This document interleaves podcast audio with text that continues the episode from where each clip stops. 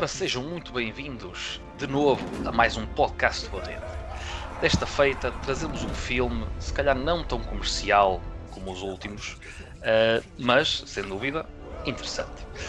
Nada mais, nada menos de que, vou dizer isto em francês, La Nuit des Rois, portanto, traduzido para inglês, Night of Kings. E este filme de que é que trata? Retrata um jovem rapazinho, uh, aqui interpretado pelo Bakary Koné, corrijo-me Bernardo se estiver a dizer mal, mas não me parece, acho que acertei, que interpreta o Romain, que chega à prisão de La Maca, uh, na Costa do Marfim, e uh, digamos que acaba por ter um papel muito especial uh, em toda esta narrativa, sendo ele um contador, um jovem contador de histórias. E a história que ele vai contar, digamos que é bastante elucidativa de várias camadas uh, que vão desde a política ao passado do, da própria Costa do Marfim e toda a sua população. E sem dúvida o filme aqui também acaba por atingir outros níveis uh, mais ricos que, obviamente, eu não conseguiria desmistificá-los sem os meus queridos convidados. Bernardo, Tiago, estão aí? Diz que sim. Estamos mais ou menos aqui. Eu, pelo menos, estou particularmente cansado hoje, daí o fundo da lua. Portanto, se o raciocínio falhar, foram as insónias. Pois, já se sabe que uma viagem até aí eh, demora sempre um bocado e é sempre um bocado cansativo. Já o Tiago preferiu ficar eh, pelos lados do ATL, sempre mais confortável, mais confortável. E vão reabrir na segunda-feira, por isso já é, estou a preparar. É verdade. É verdade. Quando, Quando as pessoas virem isto, já, já abriram, esperemos nós. Já abriram e se calhar já fecharam. Ora bem, não. o filme é realizado pelo Felipe Lacoté. Uh, eu já tive a oportunidade de dar uma espreita dela e já percebi que também é um, um, realizador algo ativista e que tem até uma série documental sobre a, sobre a história esclavagista e, portanto, nesse aspecto também, portanto, uma, uma componente sempre histórica, não é? Portanto, um, podemos esperar logo à partida uh, um realizador que não ignora esse passado da raça negra. Bem, mas vamos nos centrar aqui neste La Nuit des Rois, gosto de dizer o título original, porque sai bem, uh, e entre Bernardo ou Tiago a falar primeiro, eu não sei.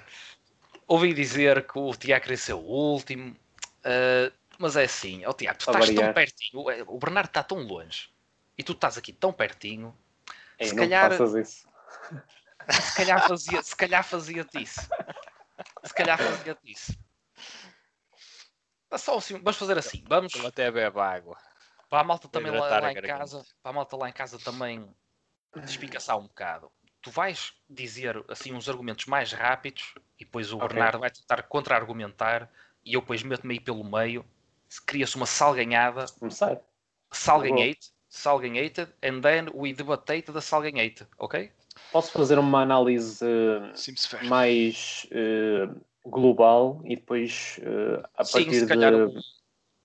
Se calhar posso partir... começar por, por, perguntar da, da, introdução que eu fiz, Tiago, se uhum. tu realmente conseguiste ver no La Nuit des Rois uma, uma espécie de grito político ou até que ponto a própria história, neste caso da Costa do Marfim, também está presente ou tem peso na, em toda a narrativa que, que é explotada ao longo desta uma hora e meia. Sim, sim, completamente. E adiante já que eu acho que ter um conhecimento profundo do, tanto dessa história e de todos os rituais, eu acho que ajuda a gostar mais desta história, porventura mais do que, do que, eu, que eu gostei. Mas de uma maneira geral, penso que o filme consegue inicialmente portanto, começar bem e, e a cativar assim de uma maneira mais uh, sui generis uh, com a, portanto, a, toda a situação caricata em que o nosso protagonista se coloca. Uh, portanto, ele é designado o novo, como é que eu posso dizer? Contador de histórias. Uh, acho que pode dizer assim. Sim. O Roma. Exatamente, e isso deixa-o não só perplexo com a situação, como também uh, o deixa pensativo relativamente a porque é ele e qual é que é o peso dessa responsabilidade real. Eu acho que o, o primeiro ato do filme é muito introspectivo nesse sentido e por isso eu não tenho muitas críticas sobre, sobre essa parte do, do filme. Penso que de uma maneira geral o filme é bastante hum, diferenciador, precisamente pelas temáticas em que consegue tocar e tem um ritmo uh, que eu acho que, analisado como um todo, não é muito passível de, de criticar, porque eu penso que é precisamente essa, esse o objetivo do filme, de ser uma narrativa mais, tanto contemplativa e, e não com ritmos muito acelerados. Uh, apesar de tudo, eu acho que este filme uh, se perde um bocado, na minha opinião, no último ato, quando a fantasia ganha um bocadinho mais lugar do que propriamente a, portanto, o, o simbolismo. Aliás, a fantasia vem com o simbolismo associado, naturalmente, mas eu acho que o simbolismo uh, narrativo desta história estava uh, quando uh, o filme se mantinha mais num, num registro mais realista, digamos assim. E eu fiquei um bocadinho mais retraído e, e, portanto, analítico na parte final do filme. Foi isso que me deixou um bocadinho mais de pé atrás, digamos assim de uma maneira geral, eu acho que este filme é, é bastante, digamos, audaz uh, na sua, quer na sua construção narrativa, quer, uh, portanto, no, no, no, seu conteúdo. Portanto, de uma maneira geral, eu acho que o filme é compacto. Agora, eu acho que o final é o que me deixa mais reticente. De uma maneira geral, é isto que eu tenho a dizer sobre o filme. Não é um mau filme, mas também não acho que seja um filme muito bom quando analisado como um todo. Tem algumas falhas, na minha opinião. Agora, que é uma recomendação, acho que sim, quanto mais não seja para, uh, portanto, uh, aprofundar, diferente. exatamente, aprofundar os nossos horizontes cinematográficos. E eu acho que isso é uma das maiores valências deste filme, na minha opinião. Mas vou deixar o Bernardo, se o moderador deixar, naturalmente, uh, não, dar, sim, sim, iria dar o seu aprofundamento. Ao iria questionar ao, ao Bernardo se pronto, vais um bocado também no que o Tiago disse, ou se calhar há coisas que não, não partilhas bem a mesma visão, pensas de uma forma diferente. Não concordo com o Tiago, no sentido em que eu acho que o filme é muito bom, mas partilho as reservas dele relativamente às partes mais fantasiosas da história, eh, principalmente no, no desenrolar da narrativa ali na transição do segundo para o terceiro ato e já inclusivamente Sim. no terceiro uh, a parte fantástica ganha um pouco uh, asas a excesso. No entanto, é um filme que está inserido na, numa corrente cinematográfica que é o realismo mágico. E, e neste sentido, acho que o balanço de tom é aqui muito bem executado entre as partes mais reais e as partes mais mitológicas, que uh, vêm no sentido da, da história do, do romã. Mas uh, queria recuar aqui um pouco, porque este filme lembrou-me várias vezes de uma lenda que, que eu tinha ouvido já há algum tempo, mas que o filme um, estimulou uma curiosidade para a ir perceber melhor, que é uma lenda uh, persa, que, uma história que ocorreu na, na Pérsia Antiga. Uh, havia um rei que se chamava Shariar, e esse rei descobriu que a sua esposa o traiu com um criado. Uh, e ele mandou executar as duas pessoas. E a mulher e o criado. A mulher não? e o criado, sim. Certo. E ele, enerva, enervadíssimo com a situação, o que é que fez? Casou-se todas as noites com uma mulher, aproveitava a noite de núpcias e na manhã seguinte mandava a executar. E isto decorreu durante anos. Até que uma, um, uma filha certo. de um vizir, que é uma espécie de primeiro-ministro um, da Pérsia Antiga, chamada Sherazade, ela hum, quis interromper este ciclo. E o que é que ela fez? Fez precisamente algo do género que o, o nosso Roma aqui faz, que é, portanto, ela casa-se com o rei e começa a contar-lhe histórias durante a noite. Só que, no final da noite, deixa a história a meio. E o rei, como está estimulado com a história e quer Curioso. saber como é que ela acaba, permite que ela viva mais um dia. E isto acontece durante muitas, muitas e muitas noites. Ou seja, aqui a, a história, o ato de contar uma história, adquire proporções uh, que, que roçam a sobrevivência. Portanto, aqui a história como um elemento fundamental para as nossas vidas. Isto é uma lenda, portanto, tem este simbolismo. Uh, e Night of the Kings, ou como tu, tu gostas muito de dizer, La Nuit des Rois, eu vou contar quantas vezes vais dizer o título, porque de facto sai muito bem na língua, desenrola-se muito bem quando o título se, se diz em francês. Uh, mas de facto, uh, é que a premissa é a mesma. A premissa é a mesma. E o ato de contar histórias aqui acrescenta uma camada que vai além da, da vida ou da morte. E isso está muito bem espelhado no filme, que tem um desenrolar idêntico, sem querer entrar muito em spoilers. No entanto, isto é um pouco de background que eu achei interessante uh, de contextualizar. No entanto, o filme não é bom por ter esta inspiração. Eu acho que é muito bom porque nós, dentro da prisão, nós percebemos que há uma estrutura hierárquica de monarquia, basicamente. Os guardas são fantoches. Não há ali uh, grande intervenção dos mesmos porque correm sérios riscos de, de serem outnumbered, né? de, de, serem menos do que, do que os próprios presos, que são centenas, uh, de acordo com, com as imagens. E acho que há, há inclusive um comentário.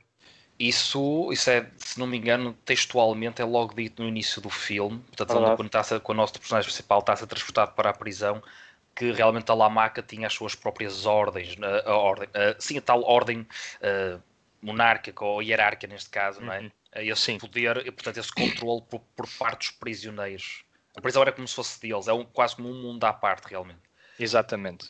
E o que é que se passa? Eu acho que aqui a realização consegue tornar uh, a película muito tátil, consegue uh, imergir-nos naquela prisão. Nós estamos imersos uh, na dinâmica e no ambiente, na atmosfera daquela prisão. Nós parece que começamos a conhecer os corredores, começamos a conhecer as personagens e a dinâmica política interna da mesma, os próprios conflitos para quem é que vai ser o próximo líder, porque o, o líder atual, o Blackbird, uh, ou Blackbeard, Blackbeard uh, barba, barba está negra. doente, está doente e, e precisa de um, de um, sucessor, e isto ocorre num subenredo anexo à narrativa principal, que é a do romã.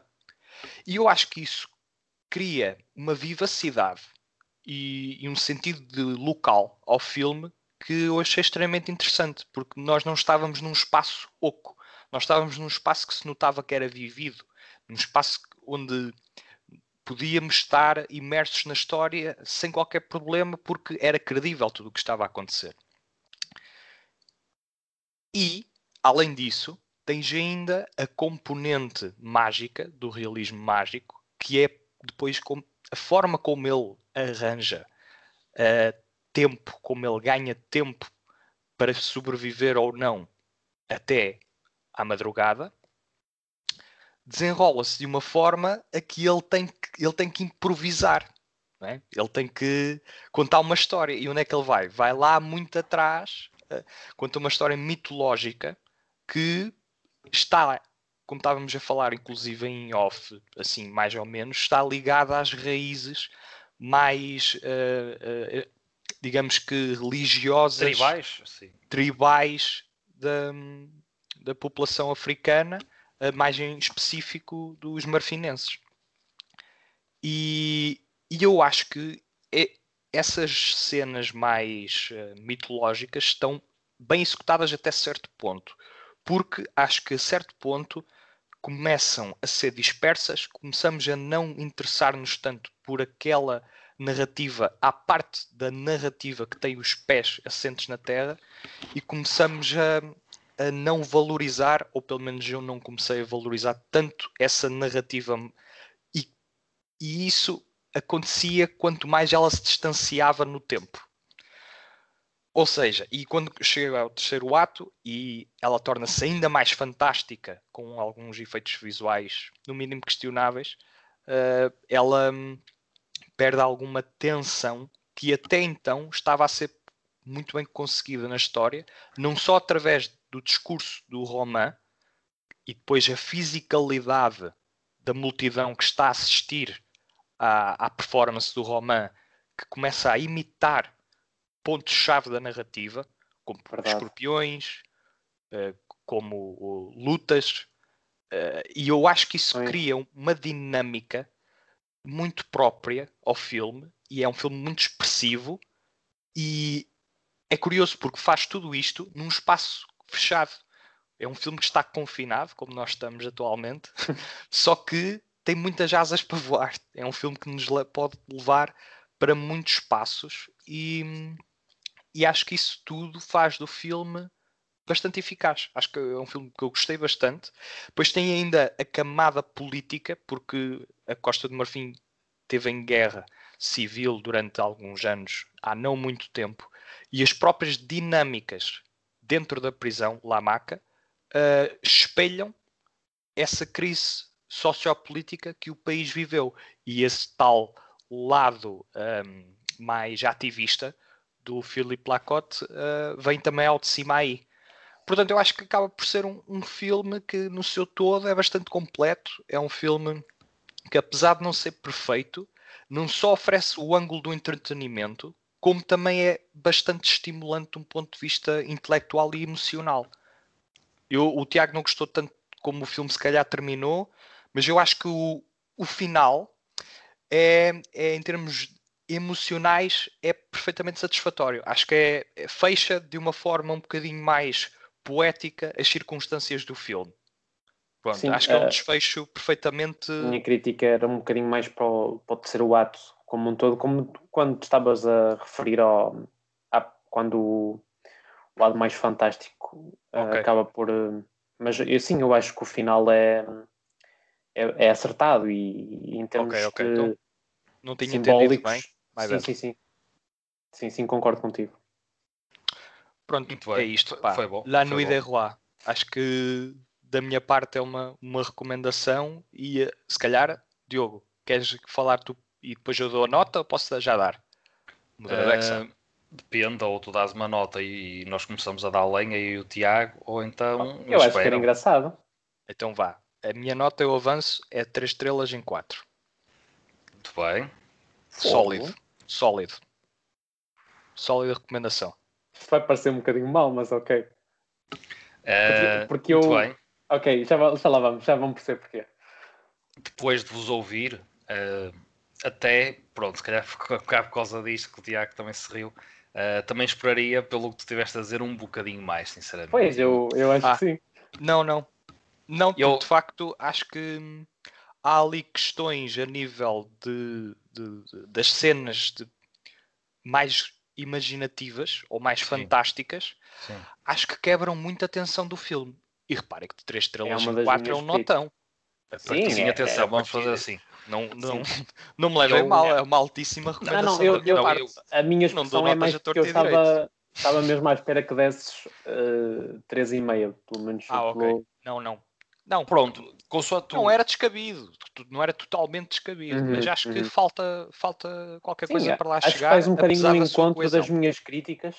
Uh, pronto, e é isso.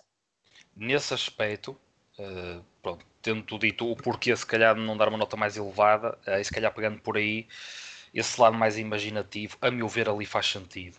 Acaba por fazer sentido porque temos que perceber toda a situação da narrativa principal que evolui para uma espécie de subnarrativa que se passa, não é? O que está a ser ali contada. Uh, tem as suas razões para isso. E esse lado mais imaginativo está também ligado ao como tu falaste também e muito bem esse lado mais história tribal eh, essas lendas também, achei muito curioso esse episódio que contaste não conhecia e portanto acho que é um excelente acrescente neste podcast.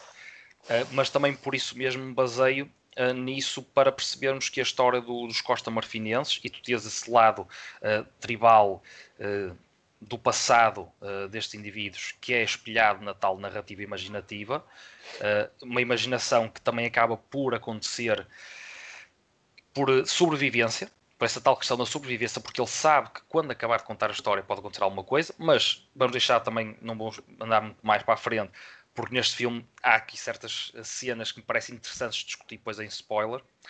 E, e o que me Sim. parece é que depois esse tal lado voodoo eh, que esteve, esteve sempre inerente a, aos formatos artísticos uh, dos povos africanos, aqui não é esquecido, junta-o muito bem com essa tal componente política e com o contexto da história em si. A meu ver, atenção, pronto, é nisso que se calhar podemos discordar um bocado, mas, portanto, uh, há uma cena específica até onde identifiquei, eu acho que consegui identificar, depois vemos isso, do tal exagero dessa imaginação, uh, mas naquele contexto eu vejo, vejo esse exagero não como uma coisa negativa. Pode não ser a mais positiva de todas, mas no desenrolar de tudo o que aconteceu, não o vejo como uma coisa negativa. Atenção. Mas, ó, ó Diogo, a minha questão Sim. principal com esse ponto é, Sim. não é, não é as, as cenas em si, as mais fantásticas, não é as cenas. A forma si. como, como desvia é, a narrativa. Exatamente, ou seja, há, há uma narrativa que está um, a acrescentar tensão progressivamente e quando e essas cenas um, e a resultar, sim, e quando, é, e quando cortamos para essas cenas mais fantásticas, sim. não há problema per si. A questão é que quando voltamos à Terra, digamos assim, uh, parece que há uma quebra. Não, não consegui sentir um, um sentido de continuidade hum. entre a história do romã, hum. a montagem para as cenas mais fantásticas e depois o retomo para a história.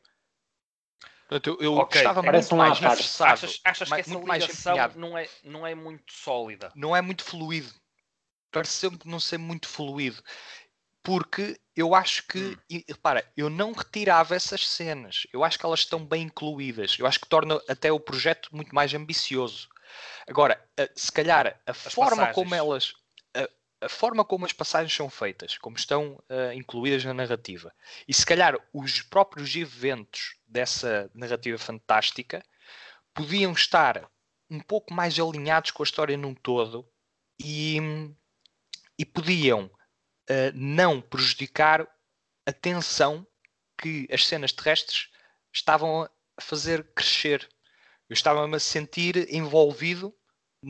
Aliás, as cenas onde ele só falava sobre a história e deixava a imaginação mais uh, completar uh, os sentidos. Total. Portanto, o, o Romano estava a contar a história e quase que nós conseguimos formar a história na nossa cabeça. Sim. E eu acho que aí o, o, o show Don't Tell, acho que naquele sentido, como havia uma componente de multidão a corresponder com a história, não eram só espectadores estáticos a ouvi-lo. Havia eles, uma envolvência eles, muito interessante. Eles no início até o criticavam e ele ficava ficava Portanto, eles criticaram no início que ele estava um bocado tímido, que não falava, uhum. e depois começava a contar. Se eles não gostavam, eles iam logo, ei, vaiavam, não sei o quê. E depois ele já, assim, ciente da, do peso da responsabilidade, porque eu penso que isso é para mostrar o peso de que aquela responsabilidade tem, ele começa a entrar no espírito do que é ser um contador de histórias ali e começa de facto a contar histórias para aquele público. E é quando ele consegue ser bem sucedido nesse aspecto. Sim, interiorizar-se, digamos assim. Exatamente, é, exatamente. Nesse aspecto, acho que o filme consegue ser bastante realista, ou sem dúvida. O próprio ator acho também ganha muito, espelha muito bem isso, portanto, tem também um excelente trabalho. Uh, agora aí está. E é um grande trabalho de realização. Tu falas dessa componente teatral que é muito importante, e isso é um dos pontos altos, uh, a meu ver, aqui neste filme, porque o filme é muito teatral e é por esse lado mais de performance, todos aqueles uh, intervenientes na, na, naquele círculo, não é? ouvirem a história e esse lado do contar e não imaginar também penso que ser, ser essencial. Uh... Sim, e lá está. O facto de cortarem, se calhar, tantas vezes para as cenas fantásticas e de quebrarem um pouco a tensão, até a tensão política que se vivia naquela cela, ou naquela cela não, naquele conjunto de celas, um, que era um ângulo que eu também estava a gostar muito e que enriqueceu muito a dinâmica a política da, da prisão. E de facto, quando corta para as cenas mais fantásticas, parece que o próprio filme perde o pé, perde o equilíbrio, desequilibra-se um pouco. Depois, quando tenta voltar a equilibrar-se, uh, já não é tão, uma forma tão coesa. Só que, repara, apesar dessa quebra de tensão, o filme voltava a, a pôr-lhe mão muito rápido, ou seja, voltava a agarrar-me muito rápido. Só que tinha um caráter um bocadinho mais distrativo do que propriamente uh, enriquecedor para a obra.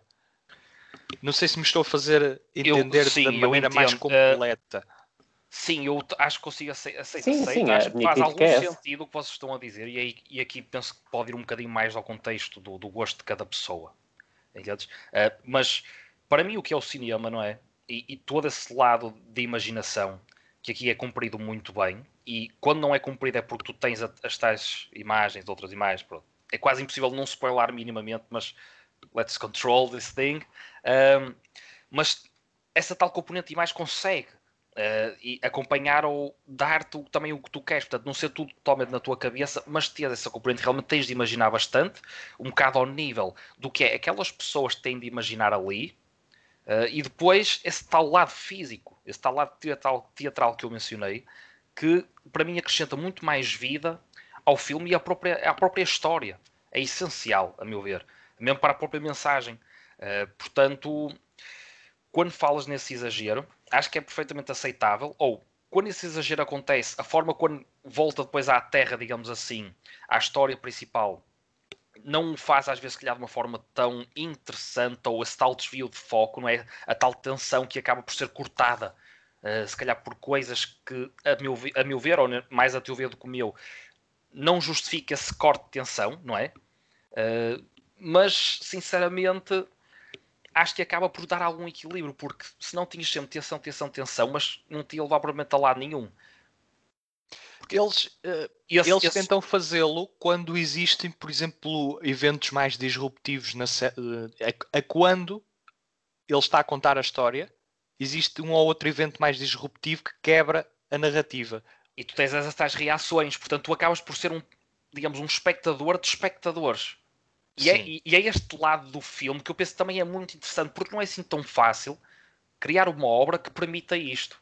Não, é assim tão fácil como as pessoas pensam. Não, não, não. Eu acho que o equilíbrio de tom aqui e o sentido de, de local que a realização evoca é uma das melhores componentes do filme. É muito por uh, conseguir uh, prender-nos ao ecrã com uma história que na teoria é bastante simples.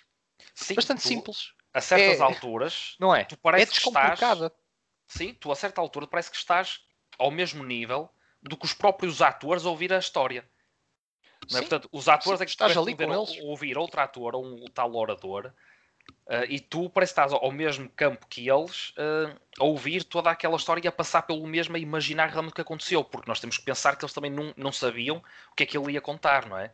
E até nesse aspecto, nesse captar de emoções, quer seja da parte Uh, da parte do orador que realmente está, é um rapaz jovem que está ali com medo, vai ter de improvisar o que eu vou fazer. Estou aqui no meio de uma das prisões mais perigosas do mundo uh, e, portanto, é, é, é, o filme passa em menos de 24 horas, também isto é importante dizer. Uh, epá, é, essa tensão é, é, perfeitamente visível. E depois o outro lado, que é, olha, este menino verdinho que chegou aqui, o que é que vai acontecer? Acho que até nesse aspecto, a partir do momento em que ele entra na prisão, aí acho que a tensão o do filme é logo uma coisa que está sempre em alta, a meu ver. Esse tal lado de suspense. Portanto, até nesse aspecto, o filme consegue ter essa componente de suspense e dramática muito, muito bem delineada. Sem dúvida, uh, sem dúvida. E... e, dito isto, e dito isto, eu, eu, sou, eu vou ser mais uh, benevolente uh, para com o filme e como eu acho de, do que já tenho visto de cinema até agora e tendo em conta o filme estar numa um lado ou uma, uma vertente um bocadinho mais específica, ter a ver com o cinema africano, E não ser Black Exploitation, posso já ter visto uma obra ou outra, aqui é de uma forma um bocado diferente, uh, não um ativismo tão puro e duro, não é? Aqui também ter este tal componente imaginativo, apesar de ter esses componentes políticas também.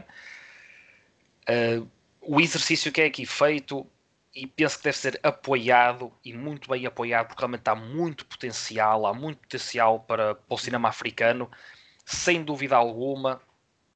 Eram 3,5 em 4, mas eu vou ser um gajo porreiro e gostei muito, gostei muito da experiência e por todas estas componentes e do que eu acho que é essencial na sétima arte. Vem aí. Vem aí o 4-4. Dou, dou um 4-4. Dou. Dou um 4-4. Okay. Uh, tu achas que o filme não põe um pé em falso? Uh, não, porque o pé em falso que tu dizes que ele põe, a meu ver, é perfeitamente justificável. Não é? Se é que isso posso. A meu ver, não é bem um pé falso, mas vou tentar Ok, chegar, ok. Chegarmos claro. aqui a um meio, a meio, meio termo, meio caminho. Esse, empenho, esse pé em falso, a meu ver, é muito bem uh, justificado dentro de, de tudo o que se está a passar naquela narrativa.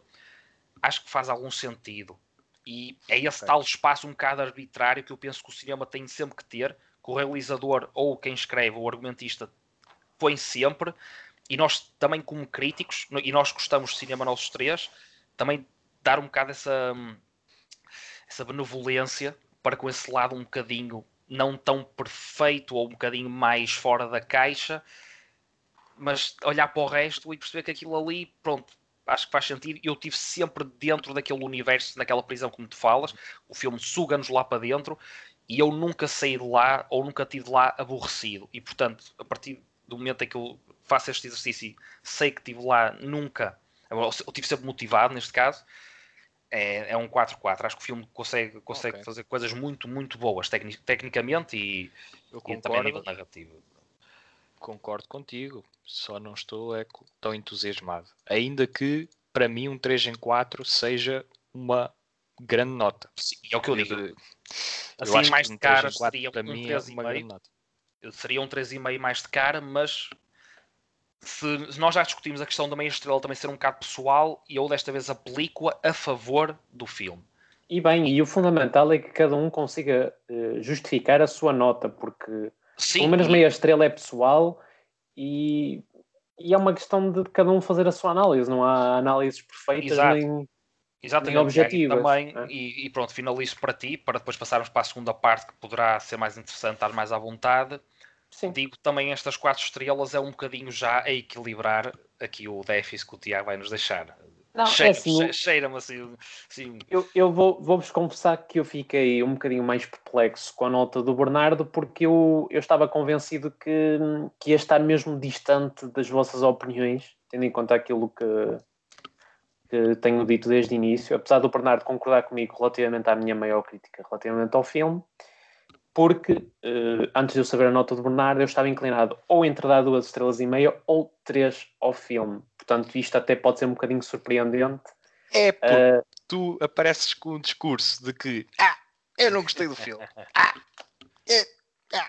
Nós queremos depois, é boas ah, surpresas. Ah, se calhar dou 3 em 4. É não, pá, mas... 3 em 4 para mim é uma nota altíssima. É, não, mas, mas é vamos... um ótimo filme. Mas Atenção, vamos... eu não dou notas com um, assim uma mão leve. Sim, eu sim, tento mas... aplicar exatamente o que eu acho que o filme sim. merece. E, e para mim, bem, 3, mas... 4 é altíssimo. Sim, e, e, e, as notas é como o, o Diogo diz, e eu tenho também já há algum tempo tenho vindo a dizer que pelo menos meia estrela é questão pessoal. Agora, o facto de eu não poder dizer que gostei muito do filme não significa que eu não possa uh, analisar mais friamente uh, o filme digno de três estrelas, não é? Portanto, mas neste caso, uh, a tua nota dá-me dá um bocadinho mais de segurança e, e, vou dar duas estrelas e meia. E segurança no sentido de, portanto, e também ir um bocadinho ao, ao que eu tenho dito desde o início, porque eu acho que estamos distantes, apesar de tudo. Uh, e portanto duas estrelas e meia em função de também, se quiser aplicar esta questão mais pessoal, o filme não me ter enriquecido como um todo uh, duas estrelas e meia. Agora, eu tentando objetivamente ouvir aquilo que de bom vocês viram no filme, também reformou um pouco as minhas, concessões e, e, a minha experiência e também sei reconhecer que este filme tem coisas bastante positivas. Daí dar uma duas estrelas e meia, apesar de uh, não dizer objetivamente que não gostei do filme, não posso dizer que gostei muito do filme. Mas esse também é o papel do crítico, é distanciar-se um, um, pouco uh, da sua perspectiva pessoal e, e analisar mais friamente a obra. Eu acho que a perspectiva pessoal está intimamente ligada à, à frieza que devemos ter e acho que quando não se gosta de um filme não se deve dar uma nota positiva. Porquê? Apesar de reconhecermos méritos no filme em termos, seja mensagem, seja estéticos, seja do que for, seja em termos do sumo da própria narrativa, se nós terminamos o filme e não gostamos do que vimos, não devemos dar uma nota positiva. Por apreço que haja. Há filmes que uh... são objetos mais de admiração do que propriamente de gosto. No entanto, é por isso que há quem dê notas negativas a filmes como Citizen Kane, a filmes como The Exorcist. Uh, pronto, são Com pecadores e são pecadores e, e devem com todo ficar o respeito quanto a isto. Eu já tive esta discussão mas no que toca à música com outras pessoas. Nós estamos aqui em cinema, mas uh, soando isto polémico ou não, as pessoas podem escrever nas caixas de comentários o que quiserem.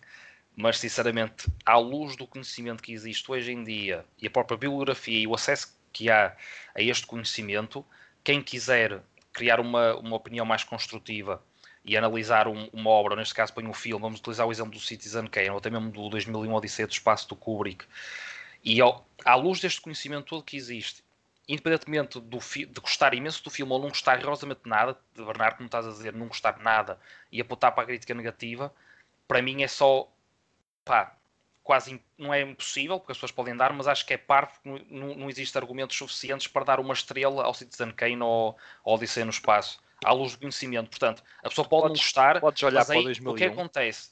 Pá, só para terminar o meu raciocínio, o que acontece? Aí o que está a falar é só unicamente o gosto e não a, a avaliação verdadeira da obra. Se é a mesma coisa, é quase tão factual como tu dizeres que a cor vermelha é azul. Não é? Mas, ó, mas ó Diogo, é, fa... Agora estás a entrar existe, num campo porque, delicado. Porque existe uma história, existe. Já devíamos estar aí para a segunda parte, mas isto aqui é errado. Existe uma história, existe muito trabalho, existe estudiosos, várias fontes, verdade, fotografia, tudo. Eu concordo. E tu, tu tens componentes técnicas para avaliar uma certa obra ou um certo produto, porque os filmes também são produtos. E acho impossível uma pessoa que vá uh, ao dizer que não é por gosto e falar a níveis técnicos e dar um, uma estrela ao Citizen Kane. Pá, é impossível, não dá. Não, Para, é errado. É. Mas, mas tu admites que é possível tu terminares um filme por gosto. Mas uma coisa é dizer eu não gostei e outra coisa é dizer é mau. É diferente. Uma coisa é, é dizer mau porque eu não gostei ou é mau porque realmente é mau. Não, não é. Tu mas podes não gostar, mas pessoas, ele não é mau. Porque a maior parte das pessoas é, é, é bom. A maior parte das pessoas, quando não gosta de algo, refere-se a esse algo como mau. E eu sei pois. que. E, eu, e, okay, e, é verdade. E, e, aquilo que Sim, mas, tentamos mas fazer. Erradamente. É, até que ponto é que é erradamente? Não Depende. há regra, porque a arte é subjetiva. É, não, volta sempre àquela sim, conversa. Mas, mas se, se, se, se, a tua análise tem por base o, o, os sentimentos que a obra te fez, eh, principalmente, acho que a análise não está a ser a mais correta. Mas, por exemplo, e voltando ao exemplo do 2001. Sim. Podes argumentar que o 2001 é um filme extremamente frio e que não evoca emoções. E por não evocar emoções, tu acabas as quase 3 horas de filme, ou 2 horas Pronto, e tal, é e referes também... muito bem, isto esteticamente é apelativo, no entanto, em termos emotivos, é, é quase um, uma folha de papel. Como tal, mencionei... o filme não resulta comigo. Não é o caso. No entanto, podes argumentar isto. Podes, mas a questão é, por gosto, sim. E mesmo tecnicamente, acredito que haja pessoas com capacidade suficiente para, por exemplo, pôr o filme até só com duas estrelas. Mas duas estrelas, portanto, não quero chegar a ser por um patamar mínimo que, tecnicamente, aquele realizador e toda a gente envolvida no 2001 Odisseia no Espaço conseguiu fazê-lo bem. E por isso, e por conseguir fazê-lo bem, se te vais basear só em teoria do cinema, visto que é um, é um filme, não é? Não estamos, a, não estamos a falar de, de uma pintura de um quadro, apesar de até poder estar relacionado a certos planos e a imagem estática, que também é pensado durante o processo do filme. Tu não podes dar uma nota tão irrisória quanto meia estrela ou uma estrela, é só isso. Percebes? Portanto, Vai eu, eu da- da já não estou a dizer, vai já nem estou a dizer que tem que ser um 4-4 ou um 3,5-4 só por níveis técnicos. Realmente pode haver argumentos que o baixem, mas não ao ponto de uma estrela. É só isso, E- mais nada. e Podes tem ser outra questão. surpreendido, Podes ser surpreendido. No Hum, entanto, põe eu as- acho que, eu acho que já estamos a. põe as mãos no e tem- fogo neste E caso. tem outra questão aqui que é, eu acho que não disse que não gostei do filme. Ou se disse, eu corrijo já. Disseste. Olha, eu acho que disseste. Não foi Pronto, logo se- as primeiras coisas que ele disse? Pronto, Agora não sei se foi em off ou em on. Não sei, mas hum, além disso ser um bocadinho subjetivo, o dizer não gostei e, e de obviamente isso ter algum tipo de, portanto, de exagero associado, eh, eu acho que neste filme eu não gostei muito do filme. Não significa que não, não gostei do filme. Simplesmente não, não posso dizer que gostei muito. Eh, é mais um não de inexistência do que propriamente de, de, portanto, de, de- do extremo oposto de gostar. Mas, mas eu, pronto, só para concluir também para dar a minha opinião antes de passarmos para a parte com spoilers, eu, eu acho que vou um bocadinho mais na, na linha do Diogo, no sentido em que acho que é possível tu eh, dizeres que não gostaste muito ou o não gostaste, eu acho que sim, é um bocadinho sensível isso, mas dizer, não, o não gostar é, é, é quase como o filme não te trouxe nada, estás a ver? Não é? E se o filme não te trouxe nada, como é que vais poder dizer que o filme é bom, não é? Se estiveres a ser coerente. Aí eu percebo o que tu queres dizer. Agora, eu acho que universalmente é possível que tu digas este filme não me trouxe eh, coisas eh, por aí além. E poderes dizer, este filme não é mau, percebes? É só razoável. Tal como Sim. tu podes dizer, olha, gostei muito do filme, uma estrela em quatro. Podes dizer isto? Ah, Podes, mas é, acho que é um- um- uma argumentação Então, muito. Tinhas que justificar isso de uma forma muito criativa. Essa pergunta é pertinente. Mas tu também já Mas tu também não- não, mas é- que gostas, não, ok. podes gostar de Não filmes tens que não são muito bons. Não, pensando melhor no que, no que acabaste de dizer, mas não que é tens razão. Há mas o que é que eu se vou calhar, dizer? po- eu posso achar um piadão do caraças a um filme brutal. Ah, e, por exemplo, um caso desse até que já foi comentado e já vi algumas críticas é o Zoan, Don't Mess with the Zoan, do Adam Don't Sandler. mess with the Sim, sim. O filme tem coisas que, que é uma parvoíce. Eu adoro o filme. Adoro. Acho que aquilo vai totalmente a- ao, ao encontro do que é o verdadeiro objetivo do que é a comédia pura e dura. Entendes? Opá, mas agora tem falhas brutais. Eu, não- eu sei que, o quanto eu gosto do filme e as vezes que eu já vi aquilo, eu também não posso deixar influenciar demasiado se escrever, escrever uma crítica sobre o filme. Portanto, a nível Exato. técnico, tenho de apontar as suas, as suas falhas. Se Exato. só dizer, olha, é um 2 em 4 no máximo, não passa disso. Mas para mim, a nível pessoal de gosto, já é um 3,5 se calhar. A nível de comédias. E, e por, Por exemplo, por isso é que porque eu acho que é possível isso de- acontecer. Sim, é pronto. possível- E, e agora bem O que é pensando, possível, o que é possível é irmos para spoilers. é melhor. Senão... Pá, a malta, se quiser continuar, escrevam na caixa de comentários, discutimos isto tudo, nós respondemos, não se preocupe. E portanto, isto também só para dizer que podem ouvir este podcast e toda esta discussão no iTunes, no Google Podcast, no Anchor, no Spotify, Spotify, porque agora estamos aqui com os lado. franceses. Spotify, neste é mais British. E portanto, no YouTube, obviamente, no YouTube, obviamente, Uh, na Lua, estamos na Lua, podem ver. Uh, o Bernardo também está ali na Lua. Estou na Lua. E tu no Estou mesmo na hotel, Estou mesmo a dormir. Fogo. Isto, isto, na verdade é E- o IKEA. Mas... no hotel do IKEA. E, e mais uma vez, muito obrigado a todos os nossos Patreon, que com certeza também ouvem o nosso podcast. uh, e que já sabem, por apenas um euro, ou pode ser três, como vocês quiserem, têm acesso a conteúdo exclusivamente exclusivo, premium de exclusivo do Barreto. Portanto, pensem bem nisto. Nós estamos em todo lado, não é? basta ver onde eu estou. E time for spoilers. Até já. A TJ.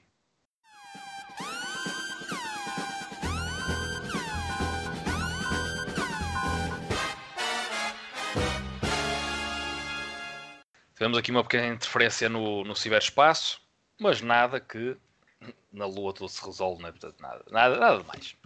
Eu mudei-me do ATL para, Pois o para algo Tiago, felizmente, sério. teve que pôr aqui no nosso, no nosso não, no escritório lá embaixo na Terra, e eu já fui ter com o Bernardo ali ao outro lado da Lua. Portanto, ele está no Dark Side of the Moon, eu estou, digamos, no Bright Side of the Moon, sei que isso é possível. Uh, e portanto, iniciamos agora esta parte com spoilers e vou passar a bola a quem? Já que o futebol tem sido um motivo de algumas alegrias ultimamente. Vou passar, ao Bernardo, vou passar ao, ao, Bernardo, obviamente. Também não te podes queixar, Bernardo, mas vamos. Depende. Posso, então não posso. Estamos, estamos aqui lados, estamos os meus lados não anda feliz, mas pronto. Mas isso são histórias, já se sabe. Da carochinha. É, da carochinha. Bem, mas de facto. Mas de facto. Só para pontuar a nossa a pequena conversa divergiu do tema.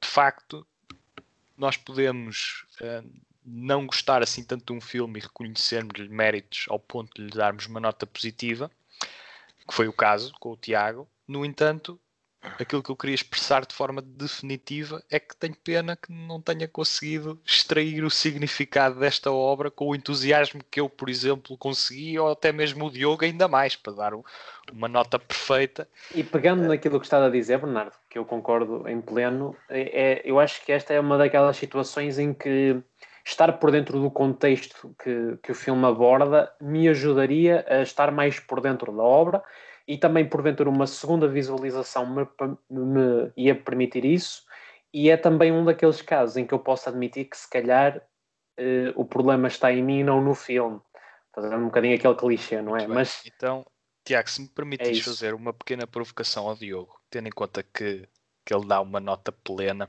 Ai, dá, uh, à vontade. À vontade, isso é, que, isso é que importa, não é? Isso é que importa.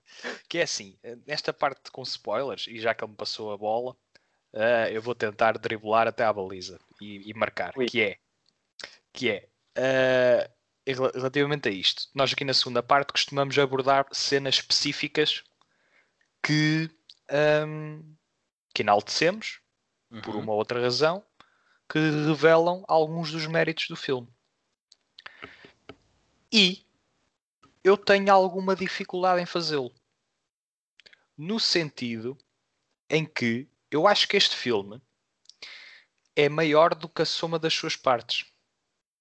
Ou seja, a atmosfera que evoca, o mood que evoca e o sentido de espaço que evoca, assim como as interpretações das personagens uh, e a forma como a história está, se conecta, a, a história e os seus subenredos se conectam, têm mais méritos do que propriamente cenas individuais na minha opinião. E eu queria, em tom, em tom de provocação, perguntar ao Diogo de que cena é que te destacas uh, naquele que eu acho que é um filme que se destaca pelo seu conjunto e não por cenas individuais, para mim, não podem não ter tanta importância em termos de se destacarem de outras com menos importância. Portanto, acho que toda a, eh, todo o filme é muito coeso na sua importância e nada aqui não há, é muito nivelado. Portanto, e queria te perguntar, de facto, queria quase como dar um, um passo contrário uh, fazendo esta questão. É assim, tu já estás a responder de certa forma, não é? A tua questão. Não, isto é a minha opinião.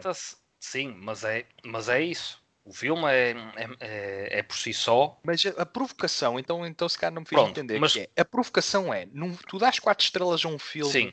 Cujas, que não tem cenas de destaque? Não tem cenas de destaque. Uh, destaco, destaco as cenas onde os intervenientes à volta da, da roda, onde a história está a ser contada. São várias cenas. Pois não é são. É uma cena em particular. Está, melhor ainda. Não é só melhor uma, ainda. são várias. Melhor ainda. Hum. Portanto, esse lado, esse contexto hum. é muito hum. bem feito. Uh, depois também destaco uh, o, a, a, própria chegada do, do nosso personagem, do, sim, do, do Roma, dou-lhe o nome de Roma, pronto. Uh, a chegada do Roma à prisão e todo esses, todo esses, todos esses momentos que antecedem até, até ao diálogo que ele tem com o, com o Blackbeard, digamos, o chefão da, lá da prisão. Poderoso chefão. Destaco também uh, a parte, ou as partes que para mim são metidas na narrativa, essa tal subnarrativa uh, do que se passa nas, nas ruas da Costa do Marfim, uh, portanto, mais precisamente na cidade, Abidja, não é? Abidja, já se pode dizer assim. É algo, é algo, Algo é, desse é género. algo, sim, é algo assim, sim. a, a nível, a nível de captação de imagem, acho que está muito, muito bem feito. For- tanto não só os planos aproximados, mas como os, os planos onde tens mais espaço e consegues ter uma, uma contextualização da própria.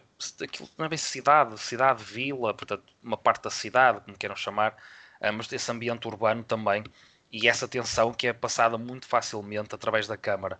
E não é preciso, não, é com, não há efeitos, tu só tens no, durante o filme uma cena com efeitos especiais, digamos assim, que é na tal batalha entre a suposta mãe do Roma, do Roma não, do daquele personagem que ele está a contar a história, que é o Help Me, É o a lenda, como se fosse uma Um, lenda do Calma, malta, isto não é fácil, é muita coisa. Portanto, a rainha, Zama King. o, o, o Zama King, exatamente, o Zama King, eh, em que a rainha eh, e o, a rainha e o seu opositor estão numa espécie de luta, eh, e aí também, pronto, se calhar penso que é nestes pontos que até na primeira parte vocês eh, desvalorizam um bocado ou acham que se calhar é um bocado despropositado, tendo em conta a tensão eh, da história que está a ser contada eh, na, na- na prisão. Mas eu acho que eu e eu não desvalorizamos isso. Uh, eu acho é que nós Foi. achamos é que acho que uh, a passagem dessa fase boa do filme, muito boa do filme, para uma fase uh, em que a contextualização não consegue estar ao nível da, portanto, do, primeiro, do primeiro ato e, e porventura meio do segundo, não consegue estar ao nível e, e é um bocado o, que o Bernardo diz, o filme perde o seu equilíbrio, a sua coesão dramática uh, e, e de intensidade. E quando regressamos, o regresso é feliz, porque aquela fase estava a ser. Nós quase quando estávamos a ver a- o lado mais fantasioso, nós pedíamos o outro lado. E o regresso é feliz, mas o filme desce um degrau na sua qualidade, na minha opinião. pronto. E porquê? E eu acho Porque, que, deixa-me só, peraí, não te esqueças, homem, não te ok, esqueças. ok. Não te Era para reforçar ali o ponto do Tiago. Mesmo Então- para, estarmos. Sim, eh, então diz, diz que eu quero que é, responder. repara, cena imaginária, cena real, cena imaginária. Sim, O espaço que decorre entre as duas cenas imaginárias é o tempo suficiente, às vezes, para nos perdermos do que se passou antes e para continuarmos também com. Portanto, esse, esse, esse subenredo que é a história do Zama King, às Sim. vezes é confuso. Chega a ser confuso. Ao ponto de eu não conseguir eh, fazer o puzzle do que se está a passar na história do, do romã. Oba, sim. E eu admito que não, não achei isso confuso, pois a- essas tais bridges, as pontes que são feitas, eu penso que consegue faz- a história consegue ser bem contada, porque se estiveres atento, Dá vivacidade ao filme, bastante Agora, vivacidade. Uh, esse- essas tais componentes voodoo acho que estão sempre essenciais e o filme requer isso mesmo. O filme requer um bocado algo que nós mencionamos no início, que é esse tal um bocado de background que é necessário ter destes filmes pronto, africanos ou retratam o Totalmente. passado africano. Portanto, é, é uma coisa que se calhar nós aqui, europeus, não temos tanta conexão às vezes, ou neste caso, eu falo só por mim, uh, como, como grande fã de cinema, há tenho pontos se calhar mais fortes e outros têm algumas lacunas e aqui se calhar posso ter algumas lacunas e com o aumentado conhecimento, não é? Sou um jovem, gosto de pensar que ainda sou um jovem e se quero continuar a ver filmes até aos 200 anos, quando chegar aos 100 e tal, já podemos estar a fazer um podcast com muito mais argumentos quanto a certas vertentes cinematográficas. Eu penso que isso pode acontecer aqui um bocado e foi um parte também pesou de dar a, a boa nota que eu dei Uh, de dar este, este, lado de ok, eu sei que se estudasse um bocado mais isto, o que aconteceu aqui está muito bem uh, interiorizado no, no, que é estes valores de, do passado africano. Uhum. E portanto o filme concordo em pleno. ponho isso também como um, um, um, bom acrescento, porque é só mais um complemento a, outro, a, outros muito bons complementos que o filme tem. E quanto à questão das cenas, uh, ocorreu-me agora aqui uma comparação interessante, que é o filme vale mais por si porque eu penso que funciona muito ou em grande parte do como uma narrativa corrida, porque tu, mesmo tendo uma história por cima de outra história, a história nunca para, digamos assim. Tu vais sempre tendo essa tal uh, evolução dramática e com esses tais momentos de suspense. Sim. Nunca para, tu não tens, digamos, um, um, um ponto em que estabiliza e depois é que volta a desenvolver. Não, está sempre em, em constante desenvolvimento. E tu pensa, por exemplo, num filme, ou fazer-me essa pergunta, que, ou essa provocação que me lançaste, ao filme The Rope, a corda do Alfred Hitchcock. É um okay. grande filme na mesma, e Sim. se calhar ias-me fazer essa mesma pergunta, e não era mais difícil para mim, se calhar contrariar-te em certas, em certas questões. Podia pegar na questão do diálogo, pois também é que é um filme totalmente falado, não é?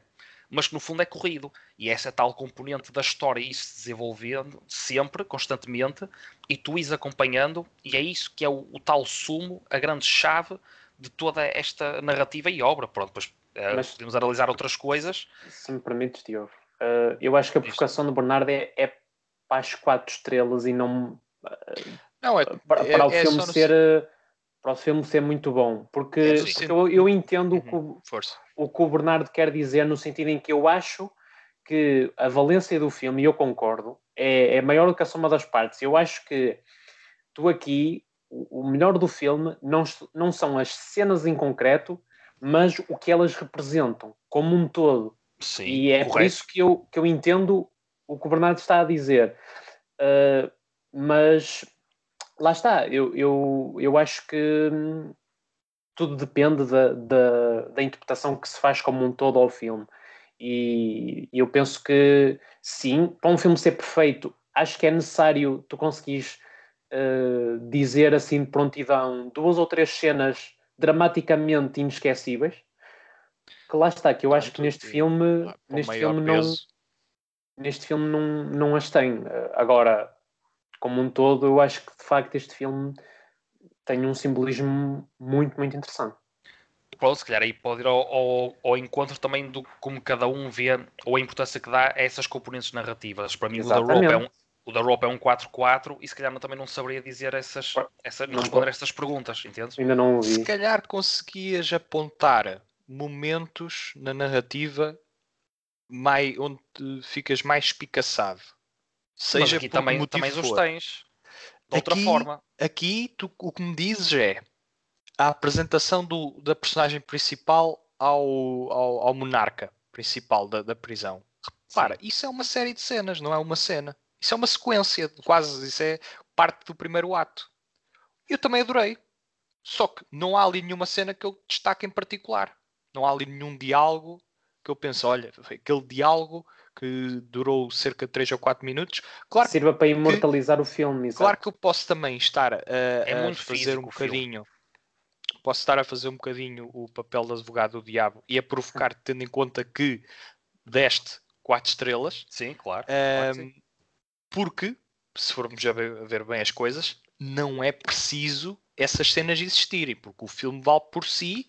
Ah, tens filmes um, que são mais passageiros no seu caráter, hum. como por exemplo uh, o Cleo from 5 to 7, Sim. que é o da, da Varda, da Agnes Varda, que também é um filme de circunstâncias.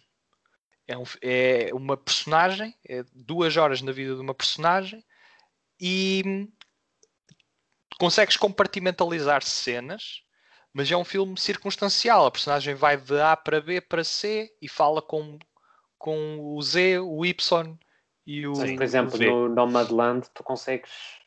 Tens isso e, e tens cenas que consegues. Ou Nomadland também é um ótimo exemplo, que é, que é outro filme que vale mais pelo seu todo do que, do que pela soma das partes. Uh, é mas uma questão no Nomadland consegues frisar uma cena ou outra. Consegues, no Nomadland consegues. E aqui também a própria questão de quando a tensão, quando ele acaba a história finalmente, aquela tensão toda que se cria, okay, e depois é toda quando ali... caminha para a luz toda, toda a linguagem por ali, quando aparece a, quando aparece a lua final. vermelha, que eles entram em, em êxtase, tu nem sabes o que, é que vai sair dali. Eu penso que há aqui algumas cenas agora, uhum. diz antes é que o que desperta às vezes nas pessoas é diferente do que desperta esse tipo de filmes. Por exemplo, eu dei o exemplo do, do, do, The Rope, e pegando o exemplo que eu, que eu dei, o The Rope é mais a questão do plot twist da, daquele caso, não é? Daquele, de um crime não resolvido e como é que aquele detetive vai chegar à chave e à medida que ele vai chegando, não é tudo uma questão de texto e tu, olha, ele está a descobrir como é que ele está tão perspicaz. E tu também, deste lado, espectador, uh, também tem, há, há, coisas que tu não sabes e estás a acompanhar essa tal, essa tal solve the crime com, com, o, com o detetive interpretado pelo James Stewart. E pá, portanto, é diferente. Portanto, eu peguei aqui num exemplo para Sim, falar da questão é da narrativa, na evolução e que não é preciso às vezes cenas muito específicas uh, para dar um, um, uma pontuação tão alta, porque eu sei da pontuação que dei.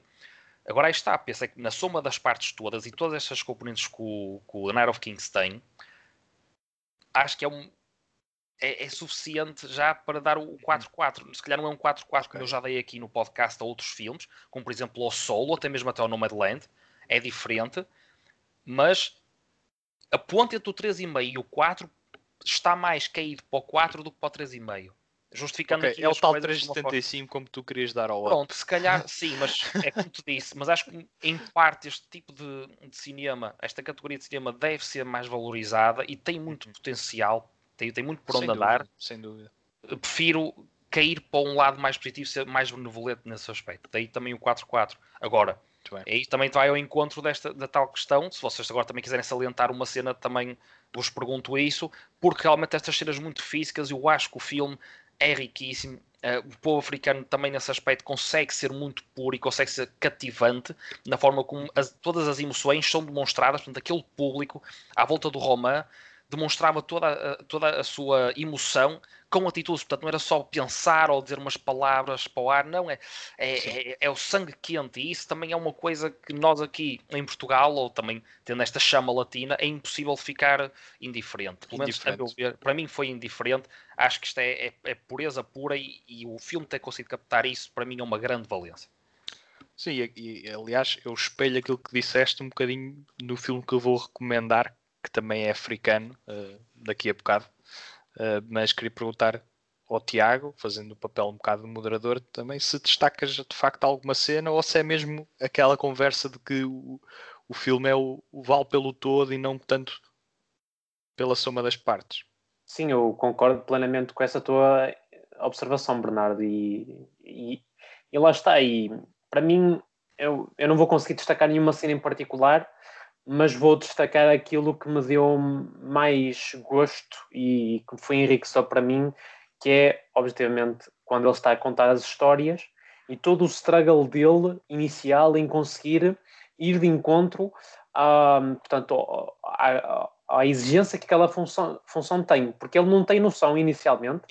Há um diálogo em que ele, se calhar posso destacar esse, inicialmente em que ele hum, pergunta porquê eu, um, e, está sempre a questionar e depois o, o, colega o colega dele fica com uma cara assim tipo é melhor não dizer do, do género e toda essa uh, essa portanto esse simbolismo à volta daquele daquela função que ele tem que para eles é tudo. É um ritual. E, exato ele ele eu acho isso muito interessante e acho que a viagem que ele faz pela sua interioridade também é das coisas mais bonitas neste filme. Uh, e, e, e, lá está, se eu, se eu escrevesse uma crítica a este filme, eu diria que um, quando o filme tenta uh, manter os pés assentes na terra e, e no, na, portanto, na nossa interioridade e na nossa humanidade, eu acho que o filme consegue ser uh, fora de série. Quando entra num, num registro mais de aquilo que nós já frisámos, uh, equilibra um bocadinho mais a, a, a, balança da sua qualidade, digamos assim. Mas, mas é isso, é, acho que de uma maneira geral é, é enaltecer uh, quando ele está a contar as histórias, para mim é, é, é mesmo prender ao ecrã. Bem, e com. Manteste na tua, Bernardo. É... O quê, o quê? Na minha quê? Destacas, pronto, não há nenhuma cena assim específica ah, que tenha. Não, repara, não, não, porque de facto são, são, é o conjunto de momentos, Muito como bem. a fisicalidade da multidão, uh, a teatral, uh, nos momentos-chave da narrativa do romã. Uh, gostei imenso disso. Gostei imenso, prim, primariamente, da forma como o Lacote realiza este filme. Realizar, se formos ao, ao, à raiz da palavra, realizar, conseguimos perceber que. Tornar algo real. Tornar algo real. É criar. Criar, e, e, de facto, nós olhamos para esta prisão, para o ambiente desta prisão, e ele consegue realizar aquela prisão. Ou seja, um, um local que está altamente bem realizado numa película. E eu senti muito essa, essa atenção ao, ao facto de o realizador querer que nós estivéssemos com aquela multidão a sentir a, a vibração do filme e da história do romã em nós. E de facto, isso não é uma cena ou duas ou três, é todo um conjunto de, de cenas que provocam esta ambiência. E isso foi um dos aspectos que eu mais gostei do filme. E se calhar, por gostar tanto desses aspectos, quando o filme abandonava esse local, parece que perdia alguma da sua essência. Ainda que eu acho que as cenas, como tu referiste, sejam fundamentais para o filme ser coeso e, ambi e ambicioso. A forma como a montagem é executada e a forma como transitamos de umas cenas para as outras é que peca mais. Parece que em vez de aumentar tensão, estamos a retirar tensão. E essa, essa quebra hum. danificou uma experiência.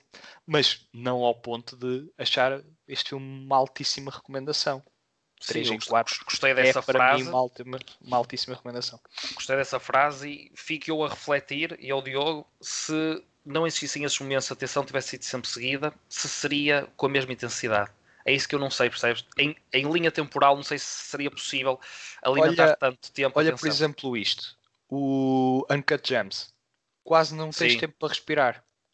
E é mas é incrível. É, sim, mas, mas é uma ação mais corrida corrida mesmo das, do personagem, espaços sempre de um lado para o outro, coisas a acontecer e sempre de um lado, espaços de um lado para o outro. E mesmo assim tens uma, uma cena ou outra em que ele para mais um bocado. Mas... Verdade, verdade. Mas aqui também tens a cena onde a comida chega. Sim, é essencial Por exemplo, coisas, a, é importante. A cena onde, contexto. onde aquele rapaz é assassinado. Sim. Portanto, essas são Sim. as cenas que de facto, para mim, quebravam a tensão da história do romã e funcionou a 100% essas cenas eram bem, são, foram muito bem-vindas da minha parte. Aí eu gostei da, da quebra de tensão, não tanto quando íamos para outro plano, mit, seja mitológico ou, ou imaginário, mítico, mítico ou, okay. ou lunar. Adiante. Bem, então, sendo assim, míticas serão as nossas recomendações, não é? São, é uma recomendação. Vejam este filme, a sério. Uh, e voltem cá, pois até se calhar para ouvirem de novo as nossas, a nossa discussão ou para também se calhar participarem um bocado. Portanto, a discussão está sempre aberta, mesmo que seja daqui a dois meses. Voltem, ouçam e participem também. E como o Tiago estava a dizer muito bem, uma recomendação ou três recomendações também são as nossas escolhas, não é? Que agora neste último, na última parte do podcast, cada um escolhe aqui uma recomendaçãozinha e como eu sou um bom rapaz, não vou começar por mim, obviamente, né? vou deixar os meus queridos amigos também dizerem primeiro as suas, as suas escolhas. E agora vamos por ordem alfabética. Bernard. Muito bem, vamos tentar ser concisos agora nesta parte. Diretamente para... da Lua. Diretamente da Lua, vou-vos dar um, um, uma recomendação bastante terrestre. Uh, vamos tentar ser concisos porque o tempo urge. Uh, o filme que eu vou recomendar é de 1973 é um dos primeiros grandes filmes africanos, chama-se Tuki Buki e é realizado por um senegalense chamado Gibril Diop Mambé.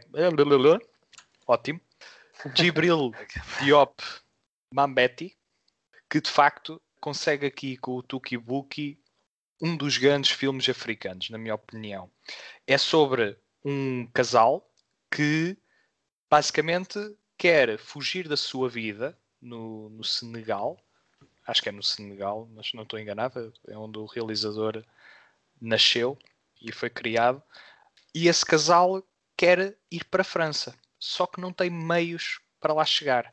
Portanto, eles planeiam roubar uh, um, uma mala que acreditam estar cheia de dinheiro. Só que pode correr ou não mal e têm que ir por outro plano. E o outro plano é roubar roupa de rico para tentar escapulir do país uh, sem serem notados. E o que é que este filme tem de fantástico?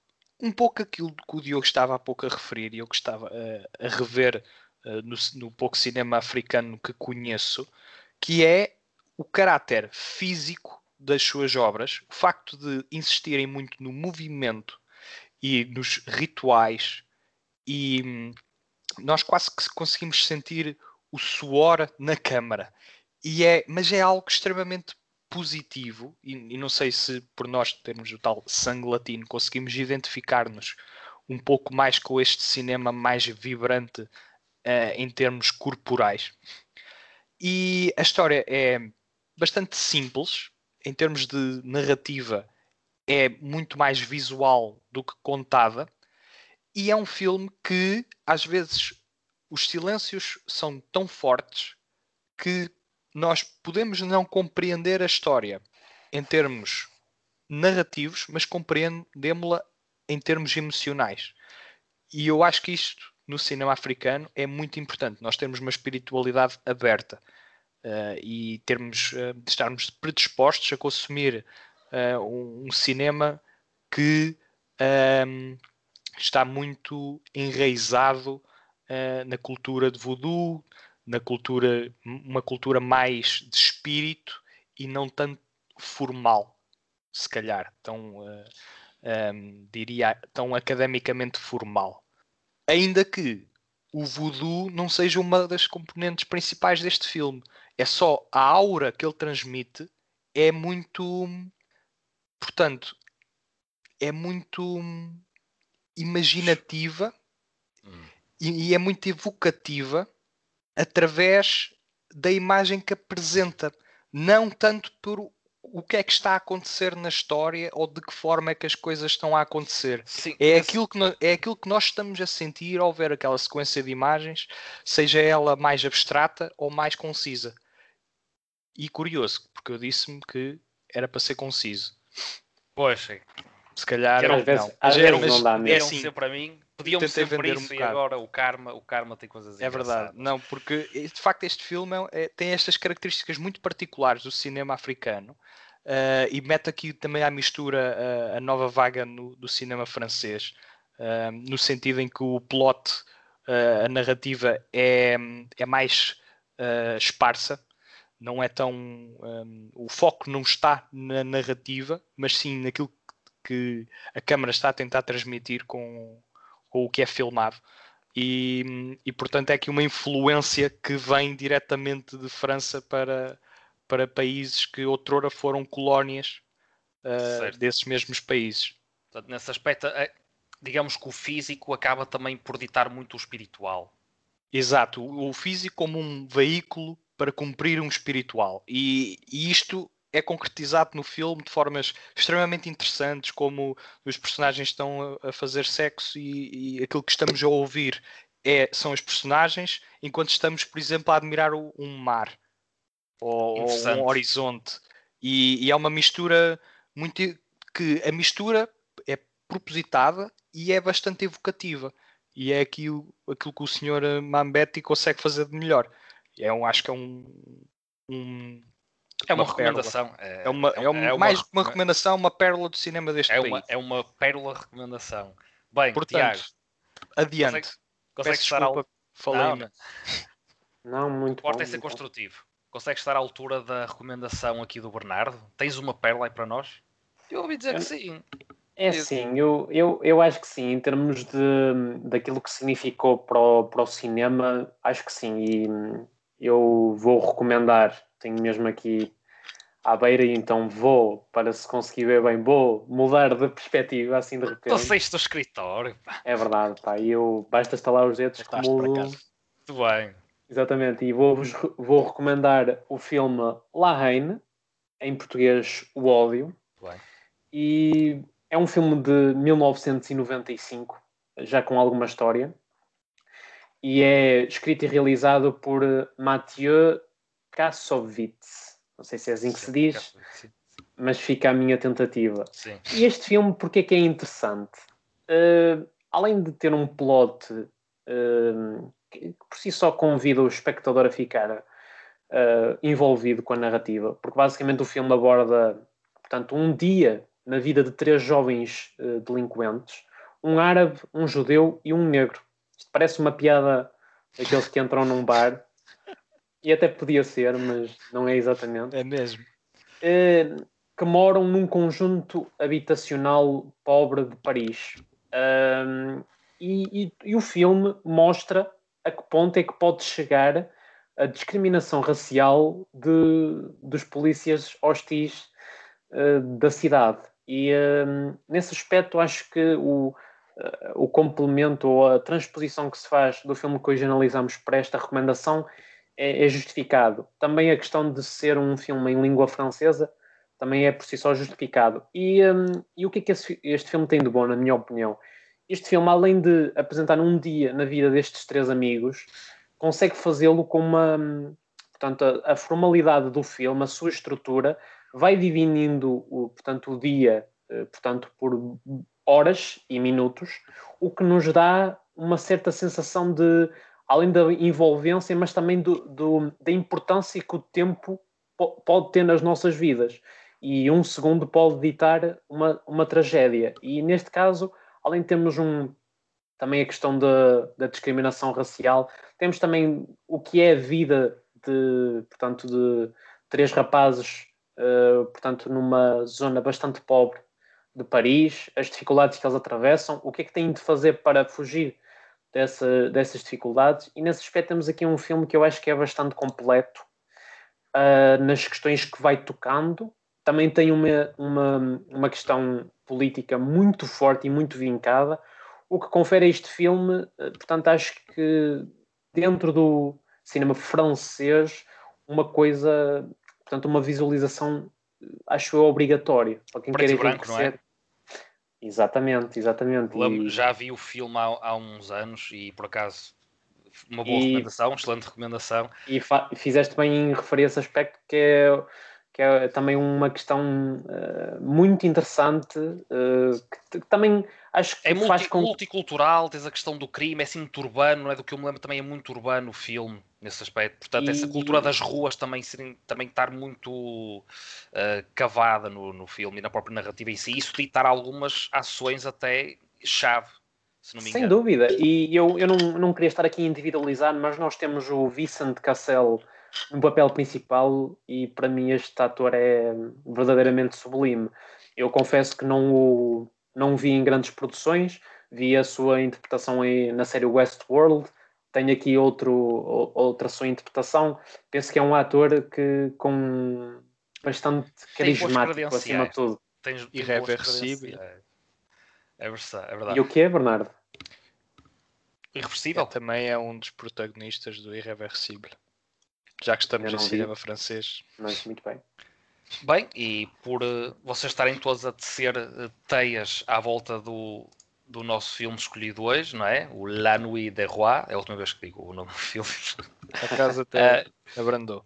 É verdade. Eu, pronto, a minha recomendação também está relacionada com um filme africano, uh, mais precisamente I Am Not a Witch. Já vi este filme há bastante tempo. É realizado pelo, não se digo direito, Rungano Nayoni, uh, que nasceu na Zâmbia. Portanto, também as raízes africanas a estarem aqui no, no seu melhor, digamos assim. E, de uma forma muito resumida, esta história centra-se numa jovem rapariga que é dada ou é sim, é caracterizada como sendo uma, uma bruxa, uma pequena bruxa, e ela está numa, numa pequena comunidade, aldeia uh, de bruxas ou de witches, é uma espécie de campo, não digo concentração, mas quase não queria levar esta, esta expressão para, o, para outros significados, mas é como se fosse, porque também há, em África também uh, houve coisas que aconteceram até não há muito tempo que se assemelham um bocadinho a outras tragédias que aconteceram na Europa, uh, mas realmente, e esta, o papel de uma jovem uh, tão, tão inocente ser posta já ou ser categorizada como algo que ela própria não entende o que é, essa tal questão, um espiritual mais ambicioso ou o ser digamos, a sua entidade ser roubada uh, por pessoas mais velhas ou por uma certa comunidade e essa criança está, digamos, uh, doomed, está-me aqui a faltar a palavra, que está uh, help me. Espelhada no filme. Não, é que está predestinada, predestinada, ela okay, okay. predestinada a ter aquela figura da, da bruxa, a, a ter o, o, tal preconceito, o, também há aqui a componente do turismo, portanto, os turistas a verem a, esta própria criança como uma espécie de, de, animal preso numa jaula ou nesta tal comunidade, e portanto, este lado muito tribal, muito puro, que é captada em I'm Not a Witch, uh, penso que, que, está sublime. Que é quase nível... um fetiche, não é? De, para quem é alheio a essa cultura. É, é uma atração, precisamente. Bernardo. É uma atração como vermos um. Um leão, um, um elefante, na, um elefante na, na selva. Nós vemos um. Exato. Estou a entender Aqui o que foca muito Portanto, o filme, para além de ter esse lado super pertinente, consegue também ter este lado do tal voodoo que nós também identificamos no The Night of Kings, mas aqui ainda mais, uh, ainda mais intenso, porque se trata mesmo de uma tribo, de uma, de uma criança, digamos, praticamente perdida. Uh, e quando vês esta criança perdida, também faz a conexão com outras, muitas crianças que se calhar também estão perdidas, ou quem passa toda esta, uh, este legado para cima do, dos ombros desta jovem criança também uh, foram outrora pessoas que, que, acabaram por ser influenciadas ou uh, catalogadas como sendo diferentes à luz de, de velhos rituais e, e, de velhos espíritos, digamos assim. E portanto, só queria só mencionar o, o papel brutal que é desempenhado, se não me engano, é a, a Maggie Muluba, que está com Margaret Muluba, não queria não quero estar a ser induzido a erro ou induzir-vos a vocês em erro aí desse lado, uh, mas penso ser este o nome da atriz. O filme não foi comercialmente muito falado, mas realmente também teve críticas muito, muito positivas. Já o vi há, há mais ou menos 3 anos e, sem dúvida alguma, indo na linha do filme que analisamos hoje, penso ser uma, uma, uma recomendação quase obrigatória e para todos os que queiram entrar na vertente do cinema africano também mais atual. O Bernardo mencionou um filme já mais antigo e eu menciono um mais recente, I Am Not a Witch. E, meus senhores e minhas senhoras, melhor que isto, é só aconselhar-vos a também irem à África, que é uma coisa que também eu quero poder fazer um dia. Agora não dá, uh, tenho a certeza que existe imensa coisa interessante e explorem, vejam muitos filmes, ouçam muita música, leiam muitos livros, Epá, ouçam o nosso podcast, Aqui na Lua também. Sigam o também, Barrete. Sigam o Barrete. Aqui na Lua também há muito para fazer, parecendo que não, mas há. Porque é o Barrete, Barrete, que está frio. E muito obrigado. Nós. É verdade. Muito obrigado a esse lado por nos ouvirem. E já sabem, ouçam as nossas, as nossas discussões e comentem, porque assim entram na discussão também. E porquê, Diogo? Não, não, não há nada. Pronto, é Se o Sun, acabou. Até para a semana. Tchau. Por cá somos nós. está. Com mais sono na cabeça. Ou menos sono. Bem, isto é parar agora com isto. Já.